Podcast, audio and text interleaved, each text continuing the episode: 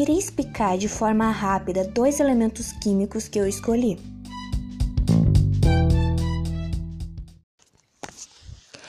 A química ambiental é o estudo dos fenômenos e processos químicos que acontecem na natureza, sendo causados por nós humanos ou não. Dentre eles, o mais importante é o nosso famoso efeito estufa, e você com certeza já ouviu falar desse rapaz, principalmente porque seu agravamento causa o aquecimento global. Mas espera aí, vamos entender isso melhor. O efeito estufa não é a princípio causado pelo homem, afinal é um fenômeno natural.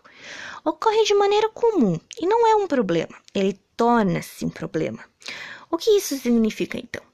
Significa que o efeito estufa é responsável por aquecer a Terra, deixar uma temperatura gostosinha para todo mundo viver bem. Em seu processo natural, os raios ultravioletas passam pela atmosfera, atingem a superfície da Terra e são refletidos de volta para o espaço. Até aí tudo normal. O que agrava o efeito estufa, causando um problema, é quando os seres humanos geramos os gases estufas, como por exemplo o gás carbono e o gás metano, que retém o, o calor na atmosfera, impedindo que os raios retornem para o espaço atribuindo para o aquecimento global.